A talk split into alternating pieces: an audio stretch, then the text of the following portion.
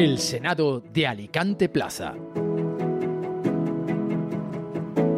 ¿Qué tal? ¿Cómo están? Bienvenidos al Senado de Alicante Plaza.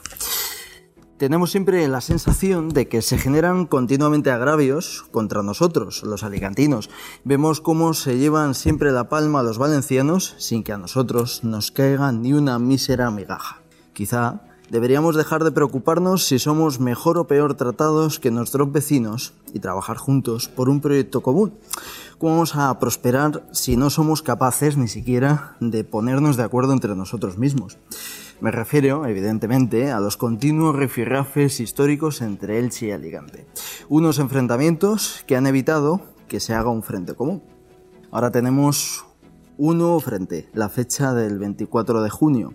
Un desafío que nos ha transmitido la sensación de que se nos minusvalora con Valencia. También vemos en la medida de la cancelación de los vuelos a corta distancia como un agravio comparativo a nuestra provincia. Estamos tan cansados de ser el último mono que hasta la mínima ofrenda la percibimos como un ataque personal a nuestra identidad. Mientras tanto, Madrid se lleva el pastel y Alicante y Valencia se pelean por un trozo de esa tarta.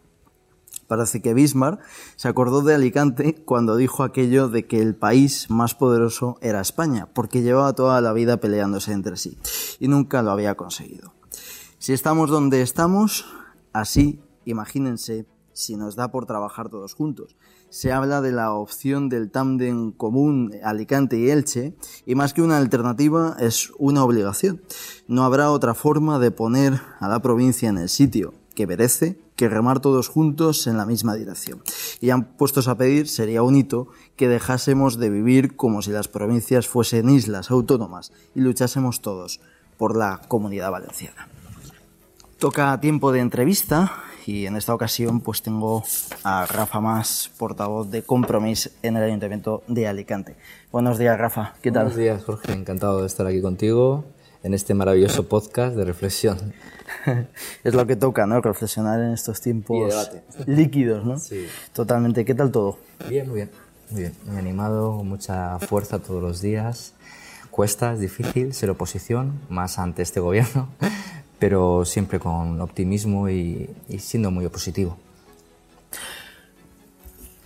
Ha habido pues un poco la sensación, y de hecho pues juristas valencianes así pues lo, lo, transmitió en un artículo publicado en Valencia Plaza y también lo dijo pues el director de ese mismo medio, Javier Alfonso, sí. da la sensación de que ese acuerdo de gobierno entre Sumar y Partido Socialista sí. no es más que un copiar y pegar de hace cuatro años. Es decir, ¿no crees que puede darse la circunstancia pues de que pensemos, oye, si hace cuatro años no cumplieron, si todas esas medidas que iban a beneficiar a los valencianos o esa agenda valenciana que decían que iban a seguir, ¿por qué en los próximos cuatro años, en esta nueva legislatura que comienza, pues tenemos que tener fe? En primer lugar, la primera vez que en un pacto de gobierno, de gobierno se nombra a la ciudad de Alicante con inversiones principales. Obviamente, yo que soy alicantino y no me caso con nadie, exigiré que ese pacto se cumpla junto con las plataformas que llevan años defendiendo esas inversiones. ¿no? Conectar el aeropuerto con Alicante y con Elche, eh, mejorar las vías de tren Alicante-Murcia, obviamente contemplando el variante Torrellano, mejorar las cercanías, reivindicaciones que defiende la ciudadanía alicantina. A mí me votaron los ciudadanos de Alicante, aunque pertenezca a una marca política. Pero los partidos políticos siempre son las herramientas entonces yo, junto con las plataformas, reivindicaremos que ese pacto se cumpla, pero no quiero, no quiero obviar que, que es un acuerdo histórico para la ciudad de Alicante porque nunca jamás, repito, eh, ha habido un pacto de gobierno donde se nombre a esta ciudad. Siempre nos han gobernado, Jorge, aquellos que piensan en Madrid y actúan aquí. Compromiso forzado que se incluya inversiones y sobre todo la palabra Alicante, que aunque parezca tontería es muy importante, que en un pacto de gobierno del Estado aparezca en nuestra ciudad. Por tanto, orgullo y vigilantes, por supuesto. Esto no es un trágala, ¿eh?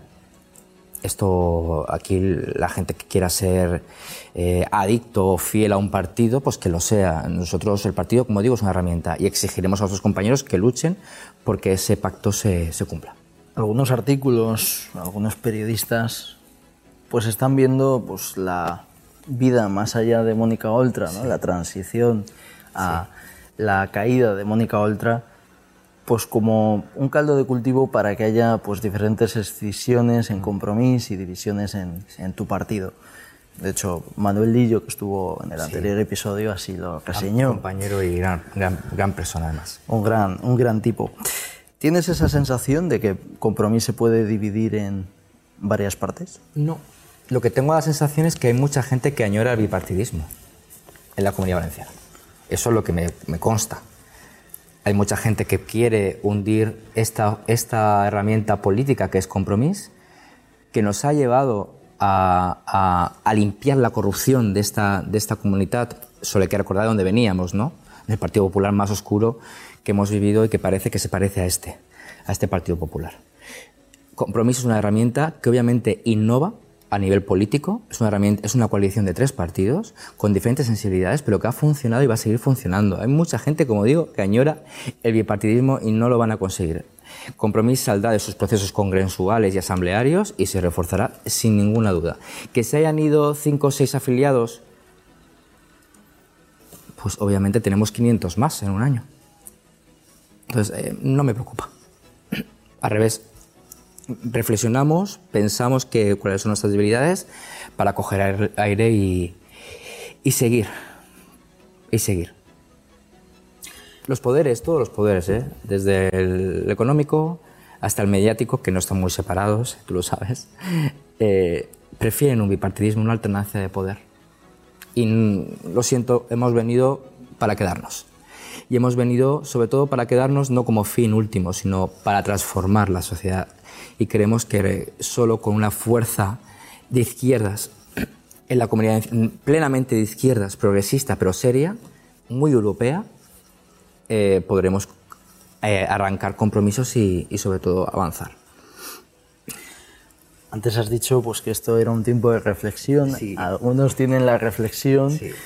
de que Compromís no está haciendo todo lo que debería a nivel nacional y miran con cierto, pues, eh, cierta envidia, Sí. envidia sana, a formaciones como Coalición Canaria, PNV, en fin, todos los partidos regionalistas y nacionalistas, pues porque al final da la sensación de que ellos sí que consiguen trozos del pastel Sí. para su tierra, mientras que Compromís a veces da la sensación de ser un poco el tonto útil de eh, las coaliciones de gobierno que se llevan pues firmando ¿no? en los últimos años.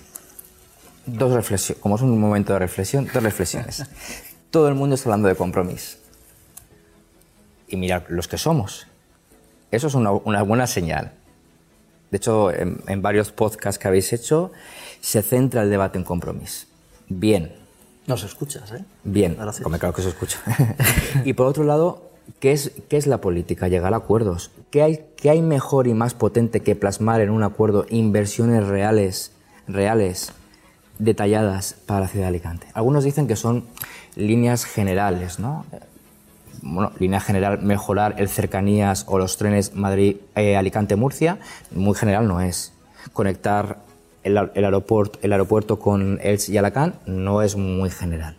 Es decir, aquí hemos venido a hacer política y a llegar a acuerdos. Y si esos acuerdos se plasman y se firman en un acuerdo de gobierno, pues mejor que mejor. Lo dicho, seguiremos luchando porque esto se cumpla. Esto no es un, una carta blanca, ¿eh?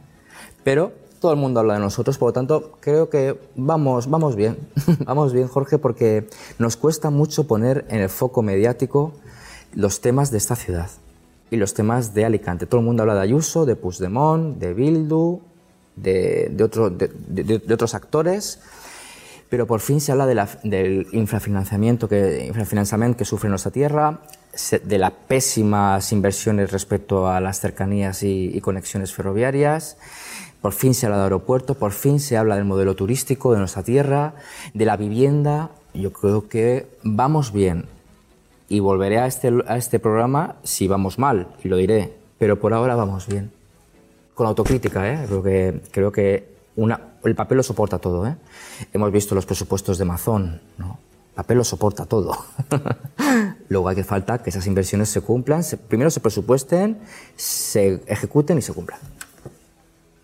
Pues muchísimas gracias, A ti. Ha sido un placer. Y nada, te deseo lo mejor a ti y al medio y gracias por este, por este foro municipalista, que al final los que vivimos en una ciudad vivimos en ella y, y sobre todo tenemos que basar nuestros debates en parte estatales, autonómicos, pero sobre todo en el ámbito municipal, en el municipalismo. Gracias.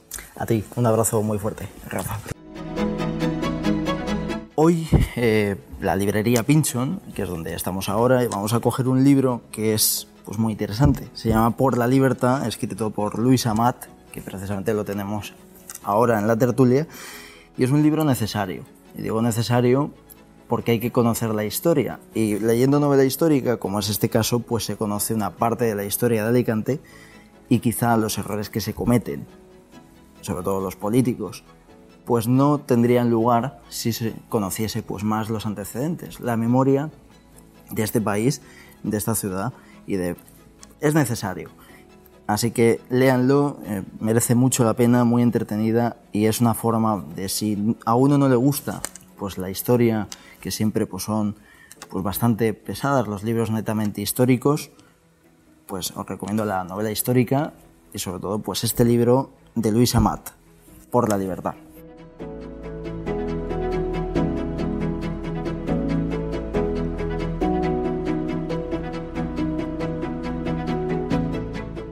Ahora pasamos a tiempo de tertulia y me acompaña David Martínez. Buenos días. Buenos días. ¿Qué tal todo? Muy bien. Encantado de volver aquí. Ah, bueno. No sé por qué me sigues Es llamando, tu pero... casa. pero aquí estoy. Una semana más. Así que genial. Un placer. Y está pues Luis Amat. Buenos días. Hola, buenos días. ¿Qué tal? Oye, te quejarás, he recomendado tu libro, ¿eh? Eso está muy bien, muchas por si gracias. te entra la ¿Eh? tentación de hablar de tu libro como esa famosa frase. Ah, ¿no? amigo, Pues, como, nada. como Paco Umbral dijo en su día. en su Justo, día. justo. Ya, ya has hablado tú de él. Está todo pensado. Muy bien, muchas gracias. Les recomiendo ese libro que hemos recomendado pues, en la recomendación de Pinchon. ¿no? Así que si quieres hablarnos tú un poco, venga, te, te dejo cancha para que hables pues, un minuto. ¿Sí? ¿Ahora mismo? Sí, sí, venga. Vale, pues nada, muy bien, muchas gracias. Bien, pues eh, el, libro, el libro Por la Libertad está teniendo mucho éxito. Vamos a ver, la editorial eh, me está ahora me está organizando firmas en montones de sitios, en todos los sitios donde voy el libro se agota, porque es que aparte de la, de la trama, eh, que es una trama que engancha, el recuperar los momentos históricos de los mártires de la libertad, bastante olvidados en Alicante, pues es, es importante recuperar nuestra historia.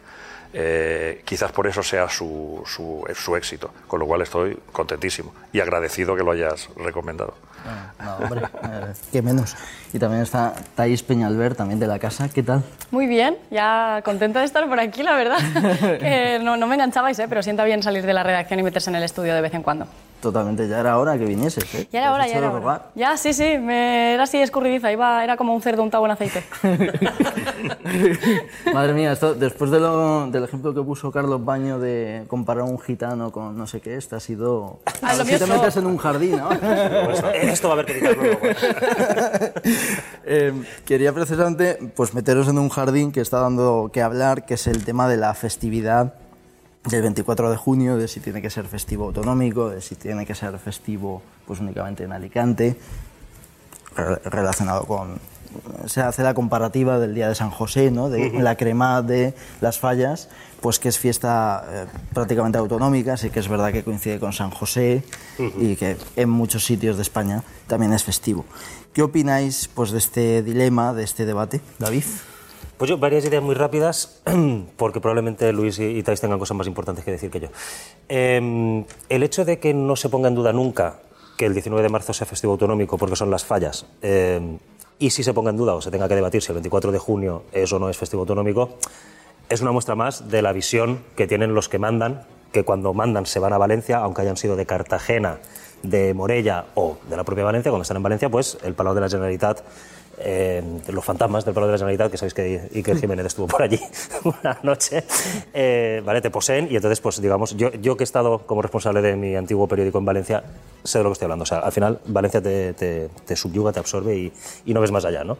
Y a lo mejor te parece una tontería desde, visto desde allí, ¿vale? Y visto desde aquí, obviamente, pues no. Y de ahí vienen todos, muchísimos problemas de los que vienen. Eh, segunda idea muy rápida. Los alicantinos nunca hemos necesitado que el 24 de junio sea festivo autonómico para, para disfrutar el 22, el 23, el 19 y el 17, ¿vale? Quiero decirte, que tú lo hagas festivo autonómico o no, mm, a ver, puede ser que influyan que venga alguien más, pero en realidad no va a deslucir la fiesta porque llevamos muchos años celebrándola siendo muchas veces festivo local, ¿no? Con lo cual, eh, este debate es un poco más de salón que, que- que, digamos, a nivel práctico.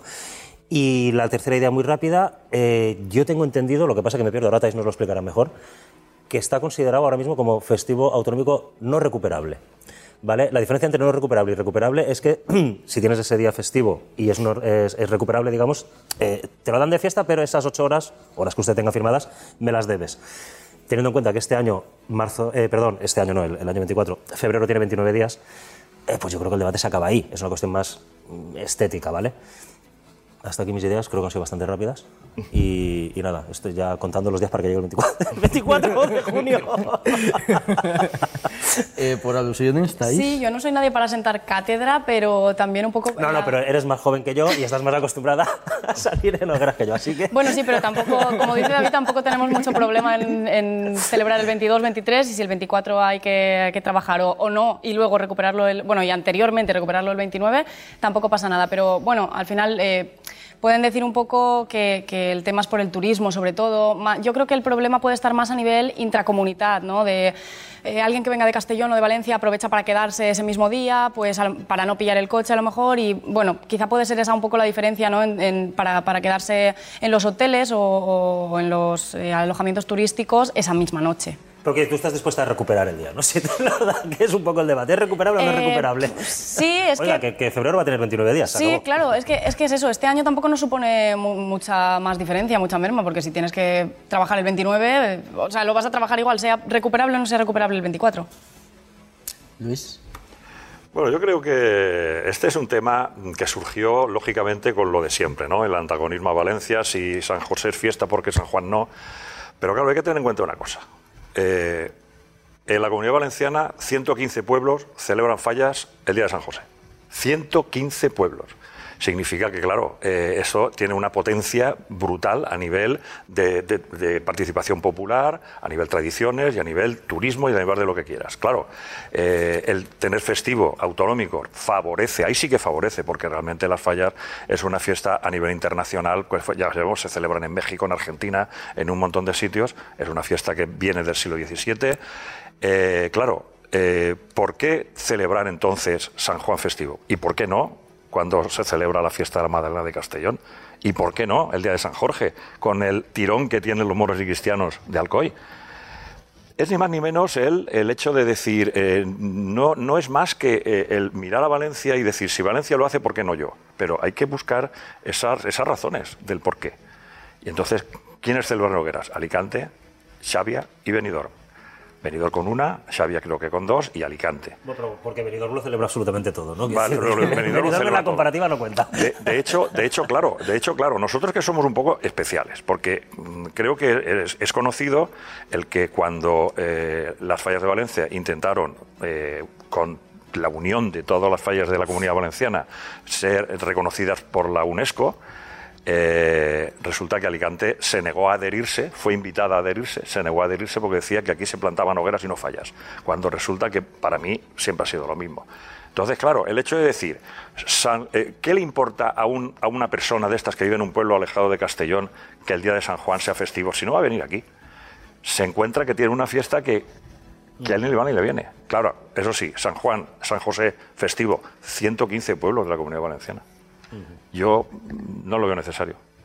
Nosotros somos una fiesta, eh, como, como puede ser cualquier otra, que tiene una repercusión local, vale, muy bien, más o menos eh, al- alrededor, pero no tanta como, por ejemplo, pueden ser las fallas de Valencia. Y soy alicantino de pura cepa, y foguerer muchos años, pero yo lo reconozco así. Luis ha introducido mi cuarta idea muy rápida, que yo soy de Alcoy, entonces iba a decir, oiga, y el 23 de abril también, ¿no? O sea, claro, si nos ponemos a- a resolver agravios comparativos, pues no sé, el primer fin de semana de septiembre, que son las fiestas de Gallanes, pues que sea también festivo autonómico, coño, para que vayan allí los de Agres y los de, y los de Beniarrés y, y los de Cuatretondeta, ¿no? O sea, quiero decir, sería un debate de, de- de nunca acabar. Y luego eh, Luis ha, ha dicho otra frase que va a haber que editar también después de esto, ¿vale? Que es lo de, lo- lo de las fallas y las hogueras, que son lo mismo y tal. Si no le Cuidado. una es cierto, es cierto, ya no, ya no se oculta, aunque creo que durante años se intentó ocultar, que, que, digamos, eh, las hogueras de Alicante están inspiradas, estoy dibujando comillas en el aire, inspiradas en, en- en las fallas de Valencia, ¿no? porque su fundador eh, las fundó justo después de haber estado en unas fallas. ¿no? Eh, las fallas tienen un origen mucho más eh, pagano, digamos, ¿no? de druídico y tal, y de renovación y de quemar lo malo y toda la pesca. Eh, y luego ya, efectivamente, del siglo XVII decías tú, ¿verdad? Incluso antes. O incluso antes. Antes, antes. Y luego aquí, que probablemente en, en lo que era la noche de San José también se hiciera, ¿no? igual que se hacían cosas en, en los solsticios y toda esta pesca, pues efectivamente este, este señor que se apellidaba como, como el número este de 3, 14 y 16, eh, vio unas, unas fallas y dijo, esto es fantástico, voy a hacerlo en Alicante. Lo llamaremos de otra manera.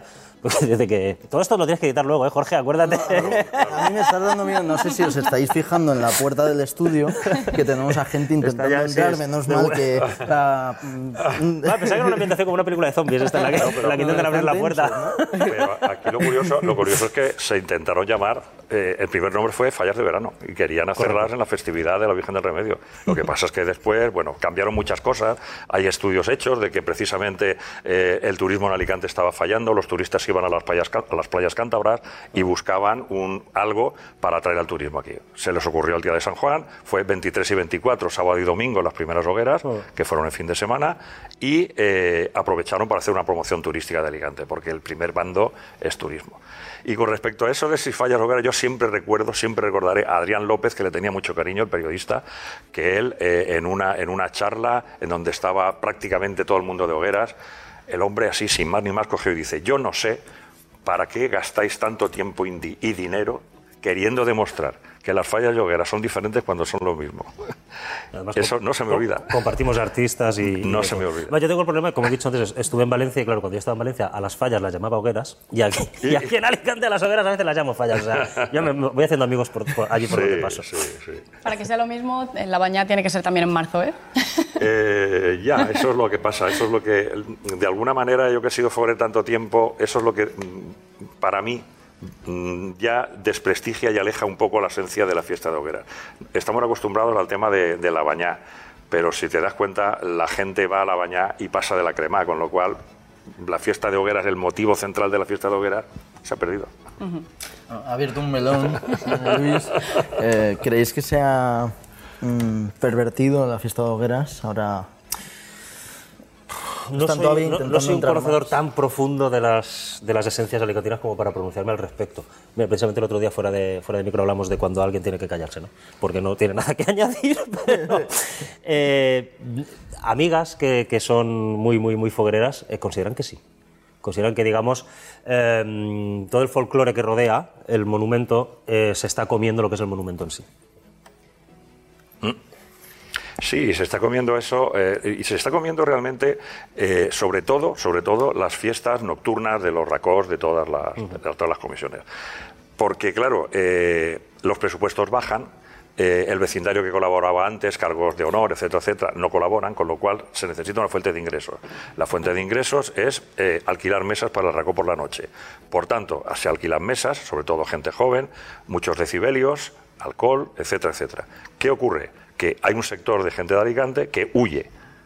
Pero claro, eso no lo puedes quitar, porque es la pescadilla que se mueve de la cola. Quitas los racos. Si quitas los racos, la gente está más contenta porque tiene menos molestias nocturnas, porque eh, desde luego se han convertido en exagerado la cantidad de, de decibelios y ruidos. Pero claro, si los quitas, la fuente de ingresos desaparece. Y por tanto, ¿dó- ¿de dónde se plantan las hogueras? Hay un sociólogo no recuerdo el nombre, pero, pero a mí me llamó la atención una cosa que escribió que dijo que, que ahora mismo, si en Alicante se quitaran la hoguera, monumento, y se dejara, y se dejara eh, las verbenas nocturnas, las mascletas y la bañá, Nos a igual. muchísima gente le daría exactamente igual Exactamente igual. quitando unas pocas comisiones o, o las comisiones que realmente están luchando por el monumento, que, que les, que les gusta, pero realmente la gente de Alicante ajena a las hogueras, pues, y pensemos que solamente el 3% de los alicantinos pertenecen a una comisión de hogueras. El 3% es muy poco.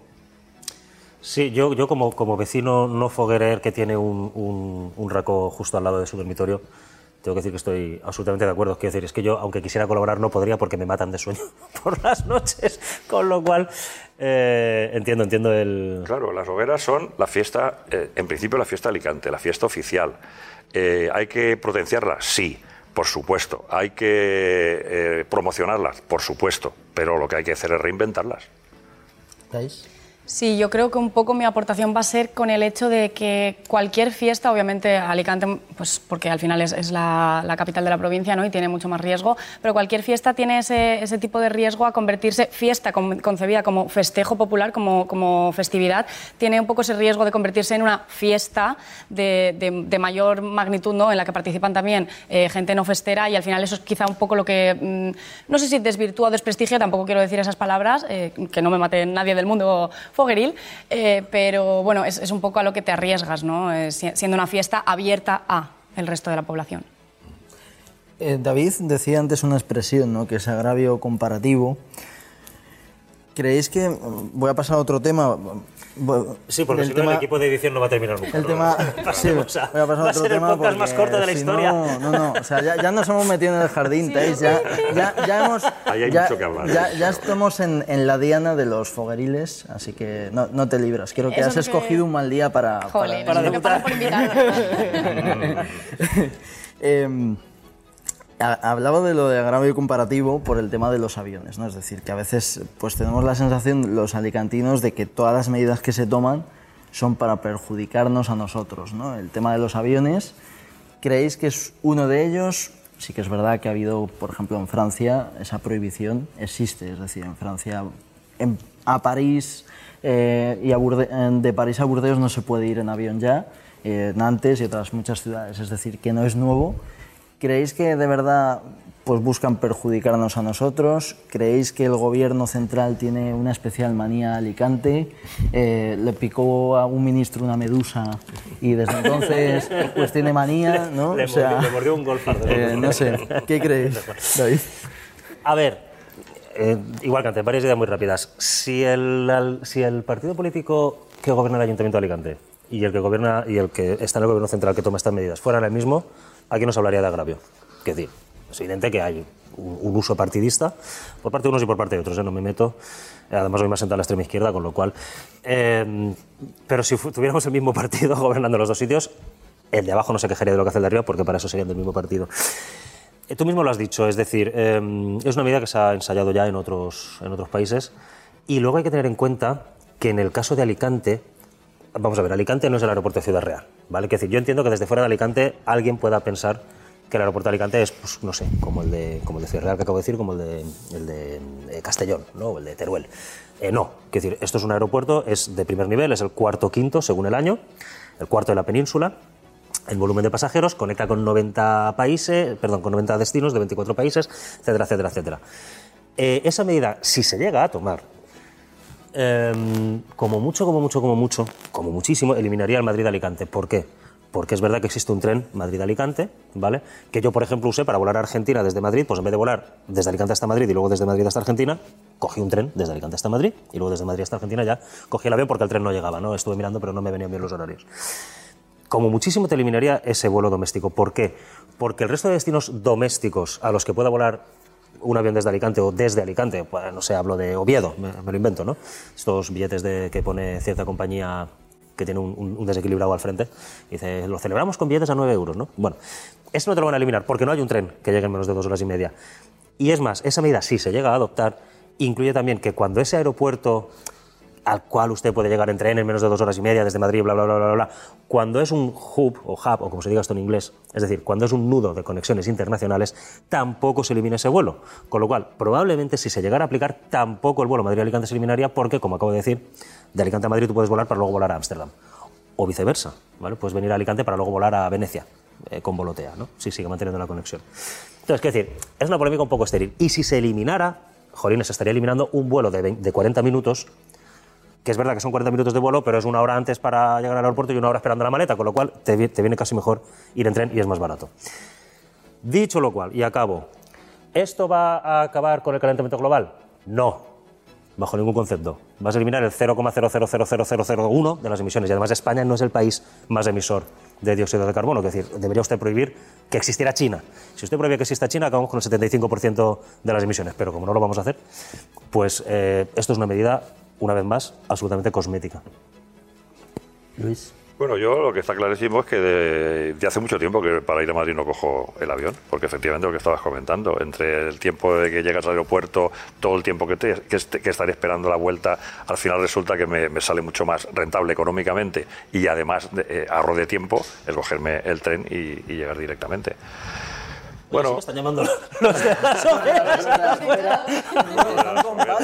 Madre mía, menos mal que Víctor ha cerrado la puerta, ya se lo dije, se lo advertí, le dije cierra.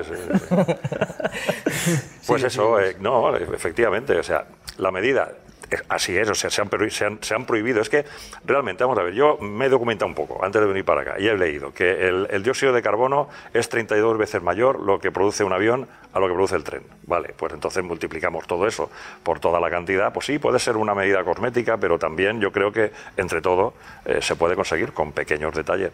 Entonces, claro, si hay un tren de un lugar a otro, ¿para qué coger el avión? Si realmente eh, el tren te cubre el servicio, cada vez son las, las redes ferroviarias son mejores y más rápidas.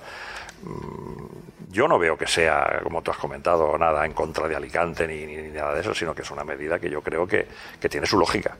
Que tiene su lógica. Ya digo, ¿eh? yo hace muchísimo tiempo que no cojo, y eso que voy bastante, que no cojo un avión a Madrid, ni siquiera a Barcelona. O sea, me voy directamente en el tren.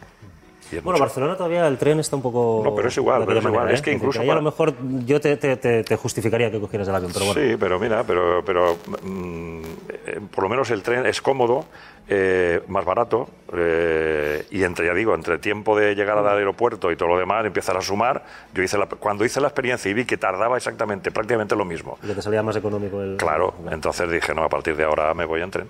O sea que ¿Estáis? Me sumo un poco a las palabras de David que ha hecho, eh, recupero el, el tema de que no te van a quitar un vuelo si no tienes conexión ferroviaria hacia, hacia, hacia ese destino. Eh, mi aportación final es que a veces la sostenibilidad se nos va de las manos.